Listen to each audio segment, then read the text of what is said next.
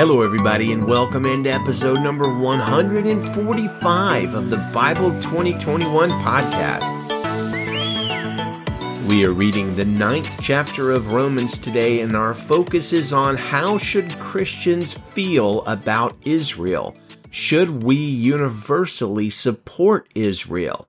Well, let me have a quick introduction for us today because we got a lot to talk about. Just allow me this. Check out our website, Bible2021.com.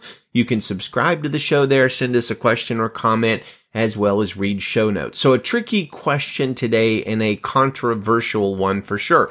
I'm not asking the question necessarily because of the current troubles we've been seeing in Israel and Palestine, but rather because our text raises the issue and many Christians have strong opinions here. In my lifetime, it seems that the times of peace in Israel are generally outnumbered by the times of trouble in Israel. Why in the world is that? Why is the Middle East so often a hotbed of conflict and trouble?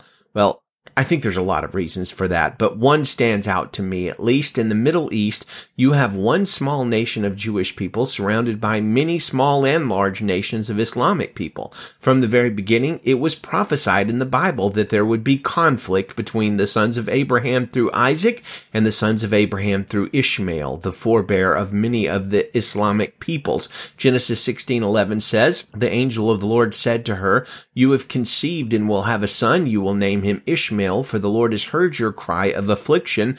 This man will be like a wild donkey. His hand will be against everyone, and everyone's hand will be against him. He will settle near all his relatives. Well, so there's going to be conflict between uh, the those of Isaac and those of Ishmael. So, as Christians, whose side should we be on in these conflicts? Now, most Christians, I guess most, uh, at least many, probably most, Christians would assume that we should always be on the side of Israel. But I tell you, and I used to be in that camp, the last couple of years, the few years of reading the Old Testament, uh, which I've done more in the last few years than any other time in my life, that sort of convinced me that supporting Israel in every decision and situation might not be the most biblical approach to take. Now, before you tune me out, let me try and explain myself by asking three questions that might be slightly offensive. Number one, should we always support fellow Christians? Well, we should certainly always love each other, no doubt about it, but sometimes a fellow Christian is wrong in doing something ungodly. How should we handle that? Well, Matthew 18 tells us, verse 15, Jesus says, if your brother sins against you, hey, it's going to happen, go tell him his fault between you and him alone. Well, we shouldn't support each other when we are wrong. We should lovingly, humbly, and persistently call each other to righteousness. So many times in my life, I have been wrong, sinfully wrong, and I've had faithful brothers turn me from the error of my ways or various sins or pride issues or whatever. Now, almost always they did so lovingly and honestly, I'm so grateful they didn't blindly support me in my sin or my folly or my wrong opinion, whatever it might have been. Brothers and sisters, you and I, we need accountability. Not everything Christians do is good and godly. Second question. Should we always support preachers? Hmm. Well, I am a preacher and a pastor. I've been a pastor for, I don't know, 20 something years. And I suggest, actually, I don't just suggest, I'm going to tell you straight up. The clear answer to that question is no. When Southern Baptist preachers in the South preached that slavery was God's will and a good thing and that God wanted it to happen, church members and others should have opposed that as, as strongly as possible from the Word of God. You can't support garbage like that. When church leaders sweep the sexual abuse of women and children under the rug and shame the victims instead of removing the perpetrators, that should not be supported either, but vigorously opposed. Friends, sometimes preachers and pastors are wrong. Not everything preachers and pastors do is godly. You know that. So not everything a pastor or preacher does should be supported. Uh, how about this? Should we always support Americans? Absolutely not. Christians are not called to a blind nationalistic devotion no matter what country we're in. We are first and foremost citizens of heaven. The U.S. has done much good in the world. We've the U.S. has defended many nations and opposed many tyrants. Unfortunately, we've also done much evil in the world. A few examples. The Tuskegee experiment, the toppling of a democratically elected leadership in Iran in 1953, the Trail of Tears, and much, much less seriously than those, Operation Big Buzz and Operation Big Itch, in which our military dropped hundreds of thousands of fleas and mosquitoes, not making this up, on U.S. soil to test and see if they could be weaponized and used to spread disease. Now, to be clear, the fleas and mosquitoes that were dropped were not infected with disease. They just wanted to see if you could actually drop them from a plane and get them to land on people and bite them and all that kind of good stuff. And aside from all that, when American leadership is leading the country in an ungodly direction, this must be appropriately opposed by Christians. Not every governmental or military policy decision the United States makes is good or just. Likewise with Israel. Not every military decision or policy decision that the nation of Israel makes is godly or morally correct.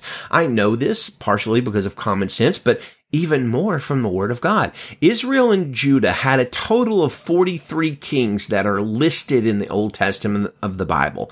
How many of those leaders of God's people were reckoned as righteous and good by God? The answer, according to the Bible, is only seven or eight if you fudge a little bit and count Solomon as righteous. Of the f- seven or eight of the 43 kings of Israel and Judah were good kings. That's like around one sixth. Now, four to five were sort of a mis- mixed bag, a little good, a little bad. Uh, the rest were reckoned as evil and wicked by God's word, and they were mostly opposed by godly figures in the Bible like Isaiah, Jeremiah, Micaiah, Elijah, Elisha, and others. Should those wicked kings have been supported when they were in power? Of course not. I don't believe they should have. So I conclude that you and I should not universally support those who call themselves Christians or preachers or the United States or Israel. Well, what should our attitude be towards Israel? Well, I'm going to suggest our attitude as Christians toward the nation of Israel should be one that goes far beyond mere support. And the apostle Paul, a Jewish man himself, tells us exactly the kind of attitude and posture that we should have towards Israel in the first five verses of our chapter today. He says, I speak the truth in Christ. I'm not lying. My conscience testifies to me through the Holy Spirit that I have great sorrow and unceasing anguish in my heart, for I could wish that I myself were cursed and cut off from Christ for the benefit of my brothers and sisters, my own flesh and blood. They are Israelites, and to them belong the adoption, the glory, the covenants, the giving of the law, the temple service, and the promises. The ancestors are theirs, and from them by physical descent came the Christ, who is God over all, praised forever. Amen. Well, look, when I read that, I hear incredible love, willingness to sacrifice everything, and the utmost respect from Paul for the nation of Israel. Friends, that should be our attitude towards Israel. We don't support every decision they make, but we love them sacrificially. We pray for them passionately, and we desire for them to follow God's ways and come to Jesus, who was a Jewish man himself and is their Messiah, Lord and Savior. Here's Spurgeon with a few words on that. He says, the apostle Paul is evidently in this passage about to make an extraordinary statement when he says, I speak the truth in Christ, a statement which would probably not be believed at first, and therefore he gives as a preface the most solemn asseverations that are permitted to Christians that he is speaking the truth and also that the Holy Ghost is bearing witness with his conscience. That is, that he loves the souls of his fellow countrymen so much that though the thing could never happen, yet in a sort of way of love, he could devote himself to anything as long as his countrymen might be saved. Paul did not write as he did because he hated the nation of, to which he belonged. Far from it. He would have sacrificed everything for their good, and he felt almost ready to be cast away himself if by such a fate he could have rescued the Jewish people. Passionate love speaks a language which, which must not be weighed in the balances of cold reasoning. View the words as the outburst of a loving heart from Paul, and they are clear enough. Oh, that all Christians had a like love for perishing sinners. Amen. Well, let's read our passage. This is Romans chapter 9, verse 1. I speak the truth in Christ. I'm not lying. My conscience testifies to me through the Holy Spirit that I have great sorrow and unceasing anguish in my heart. For I could wish that I myself were cursed and cut off from Christ for the benefit of my brothers and sisters, my own flesh and blood. They are Israelites, and to them belong the adoption, the glory, the covenants, the giving of the law, the temple service, and the promises. The ancestors are theirs, and from them by physical descent came the Christ, who is God over all, praised forever. Amen. Now, it is not as though the word of God has failed, because not all who are descended from Israel are Israel. Neither is it the case that all of Abraham's children are his descendants. On the contrary, your offspring will be traced through Isaac. That is, it is not the children by physical descent who are God's children, but the children of the promise are considered to be the offspring. For this is the statement of the promise. At this time I will come and Sarah will have a son. And not only that, but Rebekah conceived children through one man, our father Isaac. For though her sons have not been born yet or done anything good or bad, so that God's purpose according to election might stand, not from works, but from the one who calls, she was told, the older will serve the younger. As it is written, I have loved Jacob, but I have hated Esau. What should we say then? Is there injustice with God? Absolutely not. For he tells Moses, I will show mercy to whom I will show mercy, and I will have compassion on whom I will have compassion. So then, it does not depend on human will or effort, but on God who shows mercy. For the scripture tells Pharaoh, I raised you up for this reason, so that I may display my power in you, and that my name may be proclaimed in the whole earth. So then, he has mercy on whom he wants to have mercy, and he hardens whom he wants to harden. You will say to me, therefore, why then does he still find fault? For who resists his will? On the contrary, who are you, a human being, to talk back to God? Will what is formed say to the one who formed it, Why did you make me like this? Or has the potter no right over the clay to make from the same lump one piece of pottery for honor and another for dishonor? And what if God, wanting to display his wrath and to make his power known, endured with much patience objects of wrath prepared for destruction? And what if he did this to make known the riches of his glory on objects of mercy that he prepared beforehand for glory? On us, the ones he also called, not only from the Jews, but also from the Gentiles.